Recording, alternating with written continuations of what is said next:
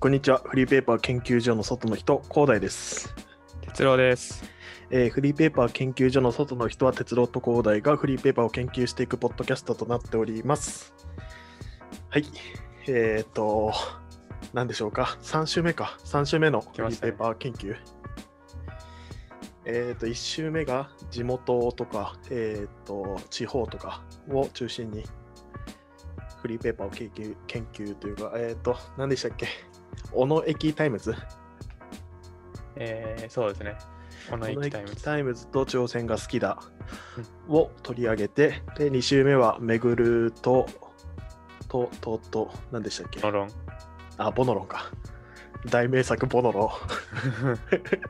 ンを研究したって感じで、まあ、まあ4月なんで、ぼちぼち出るかな。今月の15日とかだっけ？あ、そうだ。そうですね。うん、っていうので、まあ、今、次回ぐらいのあれになるかな？にもう一回研究できたらなっていう感じ。あと、めぐるも3月号が出たはずなので、うんまあ、その辺もちょこちょこ追いかけながらっていう感じですね。まあ、3週目、まあ、もうちょっと、まあ、第1回に比べたらマシになってたら嬉しいなって感じですが、えっ、と、今回は何のあれを取り上げるんでしたっけ？フリーペーパーを。今日は地元八王子っていうやつですね。まあ、これは広大さんが見つけてきたんで、なんか、どこで、どういう経緯で見つけたとか。そんなこと言ったらなんか今の振りがめっちゃダサいじゃん。いや まあ、いつも僕が説明しますけどね。今日はちょっと見つけた本人が。めちゃくちゃ恥ずかしくなってきたけいどもやいやいや。えっ、と地元八王子っていうフリーペーパーがあってこれはインスタグラムとかでも結構活動されてるんじゃなかったかな。うんで八王ハッシュタグ八王子とかで調べたらもうすぐ出てくるようなアカウントになっててで八王子の、えー、と個人商売個人営業自営業してるような人たちとか を中心に取り上げられた、まあ、普通の、まあ、地域密着型のフリーペーパーだっつったらまあ普通なんだけど、まあ、これの面白いところは、まあ、中心人物になってるのが まあ坂本さんだったりとか中村麻也子さんって方あと、まあ、僕がちょこちょこっとえーっとなんていうんですか、まあ、お付き合いしてるお付き合いというか、まあ、カフェの店員さんだから、まあ、普通に客として行ってるって感じなんだけどの望月さんって方がいましてその人たちが、えー中心でやられてるっていうううフリーペーパーですね。で、その人たちの特徴って言ったら、まあ、八王子を愛してるっていうのも、まあ、一番特徴なんだけど、えー望月さんとかは家具の、えーっとクリエイターというか、デザインかける家具かける地球に優しいみたいなテーマでやってらしたり、まあ、あと、インテリアデザイナー、クリコーディネーターとかもやられてるのかなっていう。で、えー、と中野ま中村麻也子さんっていう方は、もう彼彼女の作品僕すごい好きで、えっ、と、油絵とかやってるんじゃないかなっていうので、まあ、結構芸術、アート系に、えー、と強い人たちが作り上げたフリーペーパーとなってるって感じですね。すごいハイセンスですよね。そうね、ちょっとこれはね、ぶん殴られたね、一発目から。あで、まあまあ、フリーペーパーのなんていうのバックグラウンドみたいなのは、まあ、今言ったような感じでして、で、このフリーペーパー、えー、と今回取り上げるのは地元八王子02っていうね、02っていう、まあ、2015年に出たやつと、03、えっ、と、2019年、一昨年ですね、に出た、え2冊を取り上げまして、えー、と実際に、えー、と望月さんって方はモモデストっていうカフェ、えっ、とね、小物をとカフェを掛け合わせたような、あと家具とかも売ってるような、そういったカフェのオーナーさんというか店員さんなので、まあそこで若干裏事情じゃないけど、軽く話したりとかっていうのをしてきた感じですね。ので、えっ、と、まあちょっとだけ中の人と話したんですが、まあ、このフリーペーパーは八王子の、えー自営業の、まあ、飲食店とかが中心なんですけど、まあえー、と靴屋さんだったりとか、あと着物、洋服屋さんとか、あと雑貨とか、なんかね、川まあ、八王子にいたら割と有名なんだけど、まあ、知らないところもたくさんあるみたいな、いうお店を取り上げててで見せ方の特徴としてはもう写真を1枚から2枚使って見開きページに掲載してプラスコピーライトじゃないけど一言で、えーと、そのお店を紹介しているっていうようなあお店になお店じゃねえわ、えーと、フリーペーパーになってて。ね、でも何が一番すごいかって言ったら写真がかっこいいっていうね。あと紙。うんで、えっ、ー、と、まあ、まあ、そんな感じのフリーペーパーになっておりますっていう感じですね。ありがとうございます。もう感動が溢れてましたけど、そんなまま。いや、僕もすごいこれ気に入って、うん。なんていうかね、まあ、そのまま感想言っちゃいますか。今みたいな、今、えっと、紹介したような、そうね、えー、地元八王子っていうフリーペーパーを今日は、じゃあ研究していきます。うん、じゃあ、そのまま感想言っちゃいましょう。はい、感想ね、えー、っと、えっ、ー、と、まずコピーライトで気に入ったのとかから話していく。うん、それの方が伝わりやすいかな。まあ、今、あの、説明あったみたいに写真が中心になってて、そこにあのコピーライトみたいにすごい短いうん、短い言葉が添えられてる感じで、うん、えー、まあ、全体がまとまってるんですけど、じゃあ、気に入ったのはどれでしょう？僕が気に入ったのは、えっ、ー、とね、えー、ちょっと待ってくれよって感じなんだけど、まあ、パッと好きなのは、あ地元八王子02の方ですね、の20ページにある、えー、ブリックコあコーヒーブリックスっていう、えっ、ー、とね、イギリスとかそっち系のね、なんかレンガ仕立ての えっと建物になってて、えっとね、東京工業大学かどっかのね、そばにあるね、まあちょっとこじゃれた外観の、で中もこじゃれてるようなお店なんだけど、そこのフリー、違う、コピーライトが、凝り性なんだよっていうね。で、店主さんが誰、一切載っておらず、まあ、外観の写真、えーと、マブリックスっていうぐらいだから、えー、レンガの建物の外観の一部壁面っていうかね、とコーヒーの、これは見るかなの写真が載ってるだけっていう、それに凝り性なんだよっていうね、余白いっぱいいっぱい使って見ると、ああ、ここは完全にうまい店だなっていうふうに思えるというか、なんか安心して飲めるなっていう。でかつ店員さんとかにも話伺いたいなぐらい、えー、思うねっていう。てか、このお店一回行ったことあるんだけど、そうなんですね。うん。パフェとかがね、すごいんだよね、確か。まあ、みたいな感じで、ね、まあ、インスタ映えするっつったら、まあ、ちょっとお店の人にはいいと思うか悪いと思うか分かんないけど、まあ、凝ってる分、完全に、えー、世界観を共有されてて、めっちゃいいなっていうのと、あと、まあ、同じ02の方の、えっ、ー、と、ロスフィーロスフィーっていうお店の11ページですね。の、えーと、光を風にっていう。これ何屋さんなんだろうっていうの分かんないけど。まあでも、えーと、写真はね、何かのアップの写真、なんかキラキラしてるような写真と、うん、あとお庭ですかね、に、えーと、ベンチが2つあって、で、えっ、ー、と、屋根みたいなところから漏れ漏れるというか、なんていうんだろう、光が差してるっていう綺麗な、ああ、涼しそうな、この時期、春に行きたいなっていうようなところをですね、ちょっと何屋さんなのか見てみますか。あ一応、まあ、こんな、あいわゆる、なんていうんだろう、アート系のさ、まあ、作品集みたいななってるけど後半の方に70ページ68ページからあとお店の紹介もちゃんと載ってるっていうので、うん、気になったらちゃんと見れますよって感じなんだけどロスフィーは、えーと、建築そうだねラン建築ランドスケーププロダクトデザインビラの運営をする会社フラクタル費用系は経済産業大賞受賞作。へえ。っていう、なんか、そういうお店なんだね。っていう、なんかまあ、光を風にっていう、なんか、カタカナにしてるのはなんかかっこいいなっていうね、一周目の見方しちゃってんだけど、全然研究というよりも感想って感じだけど。なんかいいよね。かっこいいなと思ったけど、いいねうんっていう感じで。鉄ロックマどうそうですね。僕は、えーっと、3の方の冊子の、はいはいはい。えーっと、13ページなんですけど、あーとシトラっていうお店で、僕ここ行ったことあるからこそ、あの、こういう表現するのかっていうふうに思って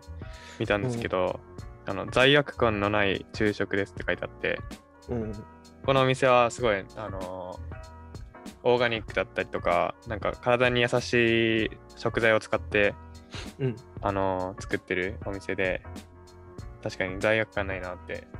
あの、外食とかって、あんまりすると、あのなんだ、味が結構濃かったりとか、うん。外食しすぎるとあの体に悪いみたいな、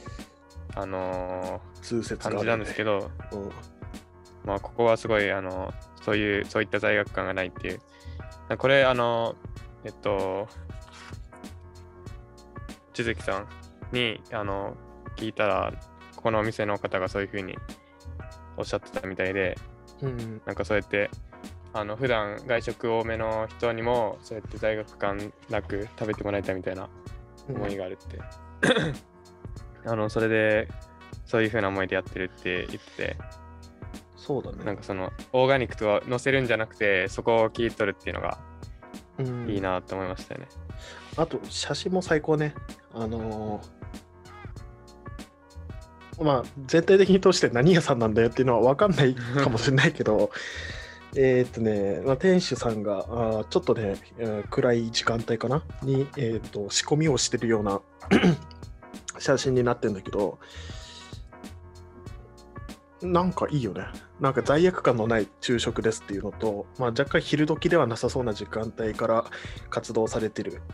で、かつなんかすごい、うん、料理についてこだわってそうだなっていうか、で、かつ罪悪感のない、あ、これはうまいだろうっていうね、うん、いい、いいよな、本当に。すごい安心感ありますよね。うん。あと、その前のページのさ、アジロ、アジロ茶屋っていうところとかも気になって、かっこいいよね。うん、あのーなんだっけ、中央線が好きだの銭湯の回でさ、あの、インスタっぽい、えー、と見せ方があるみたいな言ったじゃん。ああ、あの四角形のそうそうそう。長、えー、リなんだ正方形の今、。そのスクエア系の写真も9枚かけ、9枚 ?10 枚 ?12 枚かな？あって、で、あれのいいところ、いいところがっていうか、あのーこだわってるパーツを見せれるみたいな、うんうん、全体像を見せるだけじゃなくて、ディテールで、そうそうそう。ディテールの組み合わせで全体感を表現みを。想起させるみたいななってたけど。まあ完全にこのアジロチェアも、まあ、外観のちょっと春春が似合いそうな空気感とかうん。なんか光があーよく入ってるでなんかおーわかんないけどめっちゃ暖かそうっていうね。なんかそんな感じとこが伝わってめっちゃいいなと思ったね。てかまあ僕写真やってるからさ 一枚一枚のクオリティが良すぎてうん。なんか、ほんと口出しするのが失礼なんだなって思うぐらい 感じるよね。もう一個気に入ったところ言っていいですか？あ、どうぞどうぞ。あの、53ページ。同じ、えっ、と、03の本ね。03の53ページうん。清水パーク24、24。で、あの、駐車場なんですけど、うん。スタッフには接客業だと言っていますって書いてあって、うんあの写真が見開きで1枚であの車が駐車場から出てくところをスタッフがあの見守ってる感じのうん。写真なんですけどなんかこういう駐車場ってあのまあ結構いっぱいあるじゃないですか八王子にそうだね。あんまりなんかどこがいいとかなんかそこそこまで気にしてないと思うんですけど なんかこれ見ただけですごいあこの駐車場いいところだなってうん。思っちゃうっていうか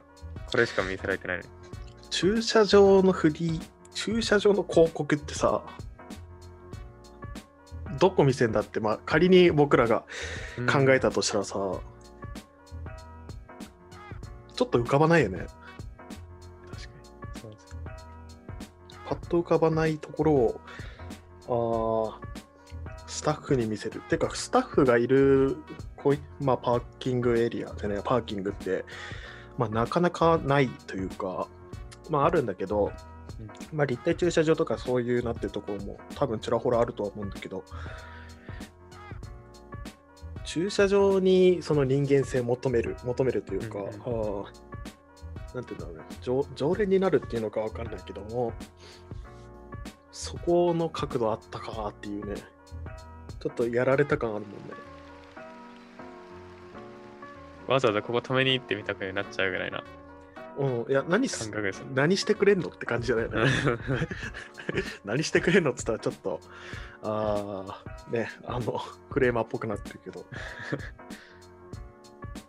確かにどんな対応するのか気になるね。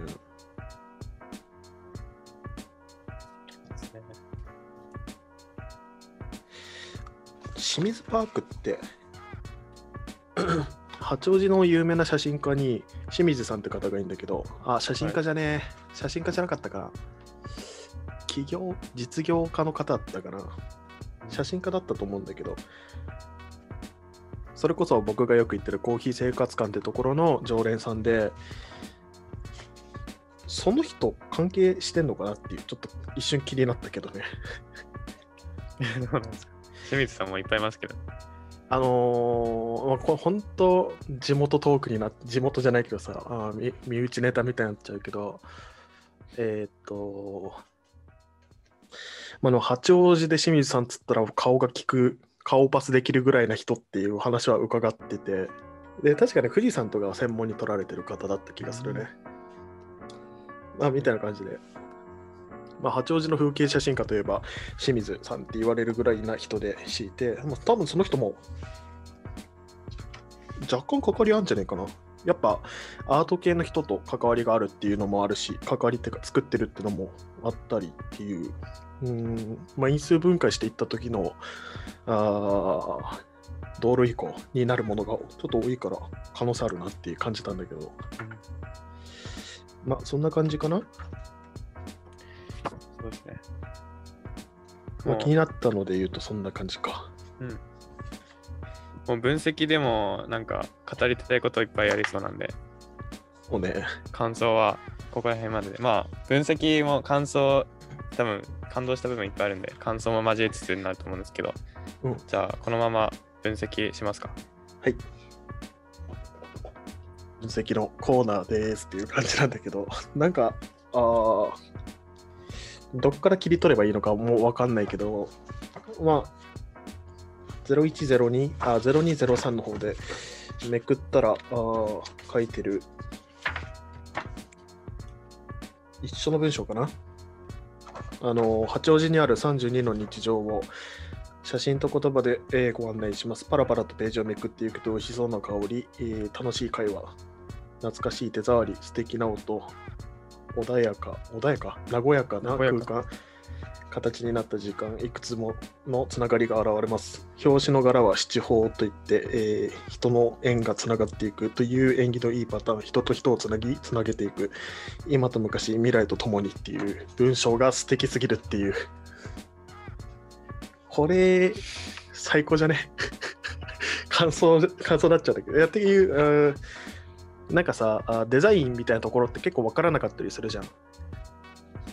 そうですね。七宝、七宝 ?7、7つの宝って書くやつ。うん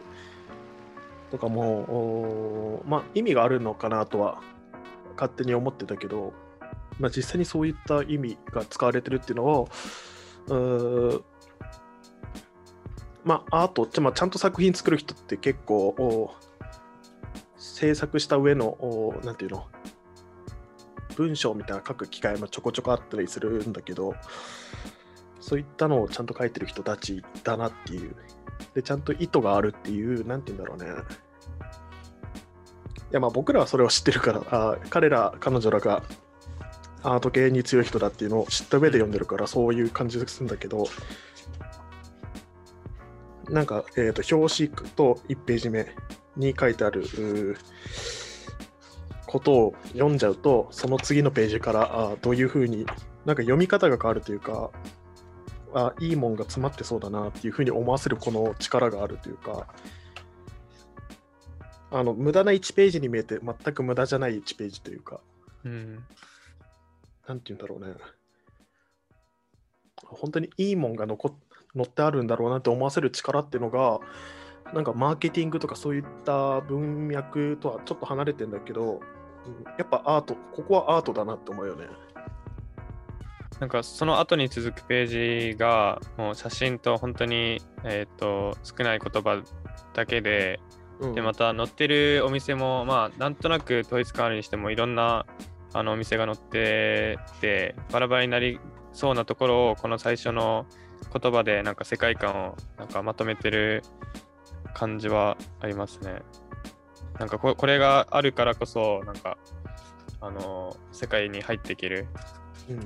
感じがしてでただのお店の紹介で終わるんじゃなくてそういうあの世界に浸れるのがひ浸れたからこそなんか読んでて見ててあの楽しかったです。ただの紹介じゃなくて、うんなんだろうねこれブランディングっていう目線って結構最近あるじゃん。まあ、企業価値を高めるのは、あーまあ、商品いくらあいいものを作っていたとしても、いくらいいものとか、売り上げをたくさん叩き出すことがあブランドイメージが良くなるっていうわけではなくて、むしろいいものを作っていく作業だったり、お客さんにコミットしていく作業だったり、なんかあ別の社会的意義を持った活動をすることが、で、えーブランドイメージが向上するみたいなとかあるけど、なんかこの目線、なんていうの、お店一つ一つになんかいろいろ考えがあるんだろうなっていうブランド価値みたいなのをすくい上げる作業みたいな、まあ、いわゆるあーなんかうーなんていうのコンサルっぽい動きにも見えるんだけどでもなんかこの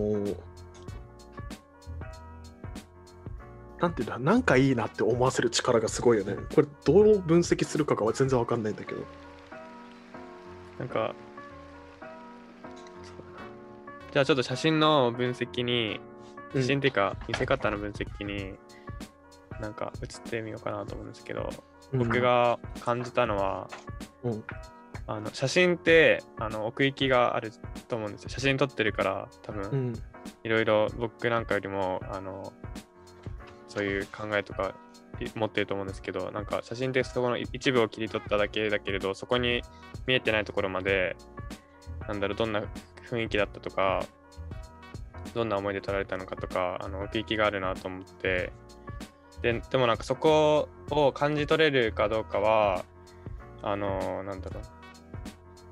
人それぞれだけれどこの添えてあるあの言葉がそこの奥行きになんか招き入れてうん。くれてる感じがして、誘導してる感じね。まあ、そこで何感じるかはまたそれも人それぞれでいいと思うんですけどなんかその奥行きがあるものにあの奥に入っていく深深みに入っていくのを助けてくれているのがこの短い言葉な感じがしました。うん。そうね。いや、マジで、ちょっと分析全然できないぐらい。ちょっとあれに通ずる、巡るに通ずる何かを感じるけども。なん、なんつうの、コピーライトってやっぱ、あー何なんだろうね、勉強しなきゃいけないことなのかな。そそこも結構考えてこれセンスただのセンスなのか、うんもうめちゃくちゃ、まあ、努力労力がかかってるとは思うんですけどなんかうん。どうなんですかね前あの話した時にそのこれなんだろう全然読み手としてはすごく気楽に読めて全然疲れないみたいな話したと思うんですけど、これはなんかめちゃくちゃその編集側の努力によって読み手が気楽に読めてるのかなって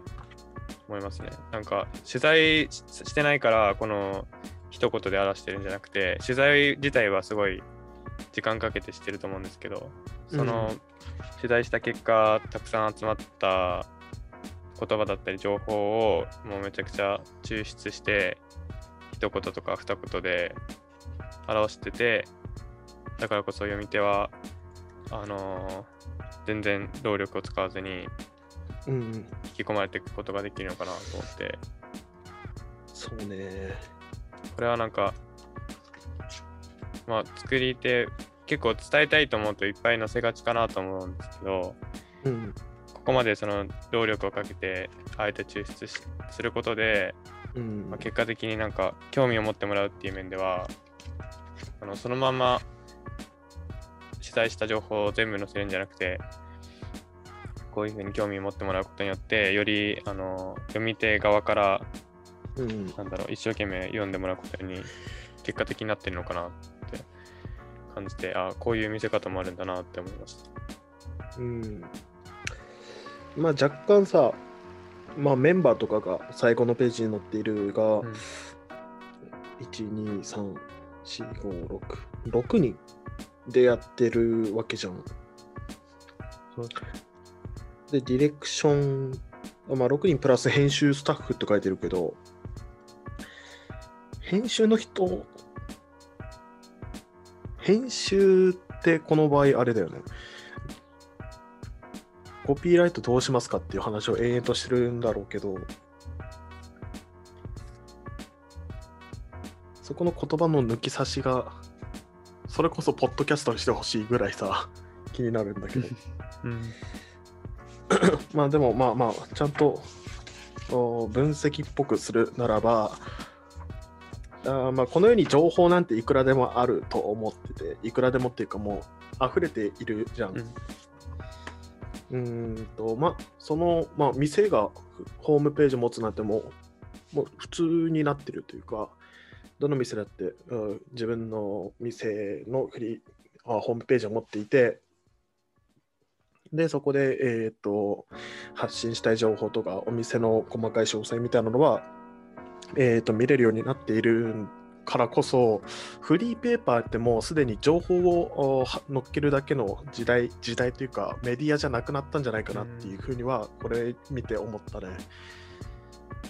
その時代、時代じゃねえわ、あ情報を、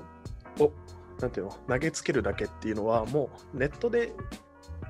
ネットってそういった場所じゃん。もう興味あるものをどんどん掘っていく場所になってるんだけど、うーん、まあずっと言ってるうんフリーペーパーは入門書の入門書であるみたいなうん。ことは言ってるいるが、それの側面が非常に強く出て、で入門書の入門書であるためにあーよく見せる必要があるというか、かっこいい、綺麗、美しいとか、なんかそういったポジティブワードをのいくつかをピックアップする必要があるんだけど、この場合は多分美しいとかかっこいい、あ美しい、落ち着くみたいな、落ち落ち美しい、落ち着く、なんだろう。あそこに行きたいみたいな、なんか溶け込むみたいな、没入感とか、なんかそういったあーキーワードがよく当たるというか、っていう意味で、なんかそこの部分だけをピックアップして情報として載っけるっていうのが、あうん、重要というか、もう文字はいらねえという極論。極論文字なんかいらなくてっていうのがうまいなと思ってで最後の最後に うんとお店の情報がさまあまあ仕方なしに載ってるって言ったらあれだけどまあね数行程度の、まあ、住所と一言載ってるぐらいなんだけどまあもう一個欲しいなと思ったのはやっぱ多分お店のホームページとかが載っているだろうから Twitter、Instagram 等々。なんかそういったふうに誘導させるというか、そっちにポンって投げつけられたらいいなっていう、なんていうの、まあ、文章のグラデーションみたいな話を振り、えーっと、あれの時したと思うんだけど、中央線が好きだとかでしたと思うけど、もうむしろ情報のグラデーションを、おまあ、文字としての情報のグラデーションを、うん。もうフリーペーパーだけじゃなくて、ホームページまでえー、とオンラインとオフラインっていうのをお通して作りあ作り上げる。っていうのが重重要というかっていうのの重要さみたいなのは多分これ見て思ったね。うん、今の話聞いてて、あのー結構、巡るを、巡るとボロロン研究したとことを思い出して、あのあの2つ研究した結果、その感じたのがなんだ、フリーペーパーっていうオフラインからオンラインにうん誘導できるねみたいな話したと思うんですけど、これもなんか、もうこのフリーペーパー自体の情報は本当に極力少なくして、もうとにかく今言ってたその入門の入門っていう立ち位置で興味を持ってもらうっていう。でそこから、あのオンラインにつなげちゃえば情報はたくさん載ってるから、なんかそういう役割、ああのオンラインにつなげるならこんだけ情報少なくてもいいんだなって今話聞いてて思いました。そうね、あと、まあ、あーお店行った時の第一印象ってあるじゃん。はいはい。まあ、全く同じお店なんだけど、行く時間帯によってさ、感想が全く違うっていう。うんまあ、忙しいタイミングで行っちゃったさ、店員さんも、あすいません、みたいな。ちょっと今忙しいんで、ちょっと待ってもらえますか？みたいな。おーこの店なんか客に対して雑だなとか思っちゃうっていう。確かっていうなんかお店に入った時の第一印象ってすげえ大事だと思うんだけどこのフリーペーパー読んでからお店行って仮に混んでいる時間に行ったとしてもあすいませんちょっと後になるんですけどよろしいですか？って言われた時のその印象変わるっていうので第ゼロ印象だと思う これに。は確かに。でもうなんかむしろ好きだからもう好きになっちゃってるって多分このフリーペーパー読んでそのお店行く時点でであーそうねっていう意味であー第ゼロ印象としてのフリーペーパーっていう、まあ、入門書の入門書も、まあ、その意味なんだけど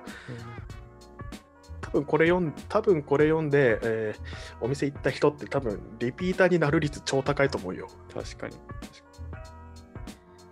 なんか吸い寄せてる感じの宣伝方法ですよね。なんかうん、こっちからめちゃくちゃおこれうんいいよって。おいでおいでじゃないってことで。そうそうそう。なんか例えばいろんななんだ大手量販店とかは結構なんだろうな刺激的な赤とか黄色とか、あのーチカチカしたような色で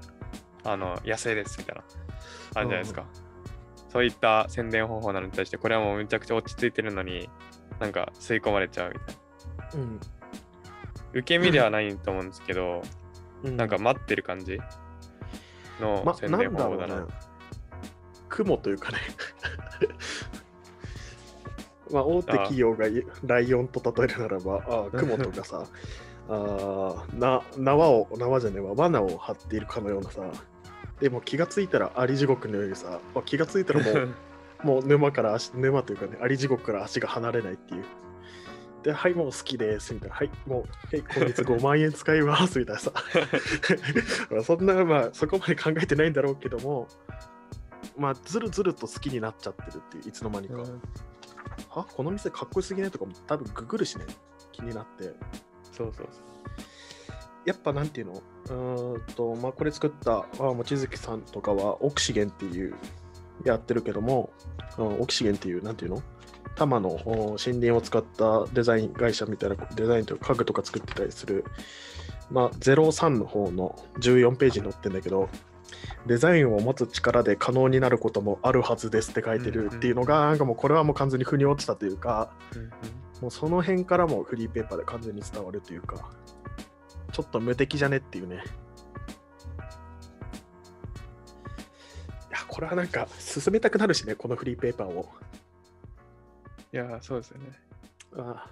ぜひとも手に取ってもらいたいんだけども、どこで手に入るかが全然言えないっていうね。まあ、八王子のオクシゲンじゃねえわ。八王子のモデストっていうお店で手に入るので、よかったら行ってくれって感じだね。コーヒー飲めるし。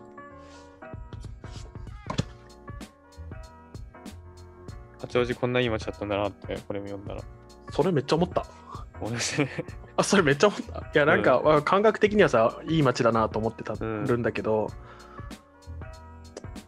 なんて言うんだろうね。ああ、もうなんか、お店単位でもいい街なんだっていう。うん、まあ、言語化できねえのが、本当、まあ、ポッドキャスト向きではない私なんだけども、なんとなくさ、街に、うんまあ、いろんな街行くと、ああ、この街ちょっとあれだなって、肌に合わないなって感覚結構ある人は多いと思うんだけど、なんていうんだろうね、それをちゃんとビジュアルとして残された時の言語化できない不能とされ方というか、があってね、これ気持ち、気持ち、もう気持ちいいまでいっちゃったっていう。めっちゃわかります。いやーなんか、で、まあ、ちょっと望月さんのお話によると、坂本呉服店が主催というか、発端というか、企画の発案者らしいんだけど、言ってましたね。うんまあ、坂本呉服店っていうのは、八王子のかの有名なあユーミンを輩出した、輩出したというか、ユーモンのご実家らしいんだよね、確か。うんっていうので、えーまあ、八王子住んでたら誰もが知ってるところではあるんだけど、いや、なんかすごいね、やっぱそういった人を生み出すパワーを持ってる人がこういった作品を作るっていう作品、もう作品つっちゃうけどね、ものになっちゃったっていうのが、ちょっとすごいな。八王子牛耳ってる感覚あるよね。いいですね。あーっていう感じで、まあちょっと、はい。まあ、分析らしい分析ができたかっていうのは分かんないけど、おななんっだちゃいましたね。うんまあーと、まとめるならば、もう情報なんて究極いらないっていう、あー文字としての情報は究極いらないっていうのと、まあ、あ情報を載っけるならばネットとかあ気になった人がチェックしに行くっていうう動線にした方がいいんじゃないかっていう話とかあと第1ページ目のあの文章ね八王子にある32の日常を写真と言葉で案内してますみたいな話で、えー、と統一感というかぐっと読み込ませる力というかっていうのをがあったらあ読者として、えー、とフリーペーパーで結構サクッと読んじゃいがちだけど可読性があるというか中毒性が高いというか、そういった風に、えー読ませる力をデザインじゃないけどあーそういった文脈を作らせるっていうことに成功しているっていうのであーまあそういったことがまとめとしてありますかねっていう感じですかね。足りない部分ありましたか？いやー、いいんじゃないですか。僕はあと、あのー、アリ地獄とか、モの巣みたいな、例えあれ結構あ、気に入りましたけど、た。あ、それはよかった。それはなんか、あ、よかったです。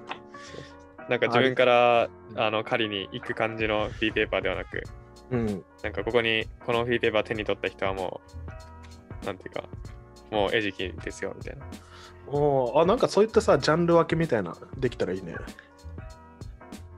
あの、縦軸、いいですね横軸でさ、あーまあ、情報の多さとか、そういったのは結構、その、あり地獄か、狩人系かっていう、この2つに分かるけど、まあ、もう1個横軸でライン分けてさ、まあ、僕らなりの、なんていうの、まあ、まあ、研究してるってわけで、えっ、と、まあ、狩人的でありつつも、うん情報なな、なんか他の横軸をちゃんと決めて、うん。あ、次の分析それしようぜ。それまでにじゃあちょっと横軸を決めます。はい横軸ちょっと考えて、なんだろうな。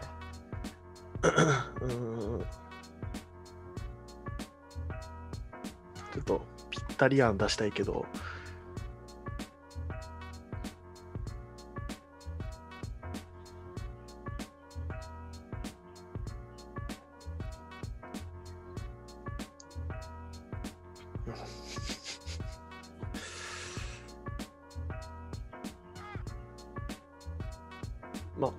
15冊ぐらい読まないとちょっと分かんないかもねって感じだけどね。あそういつかあの今まで読んださ、フリーペーパーをこれ似てる似てないとかいうのを分けたりとかする作業も、まあ、研究所としては、なんとかタイプ、なんとか族とかいうふうにまとめるのはありかなっていう感じだけどね。来週からそれやる？あ、それもありか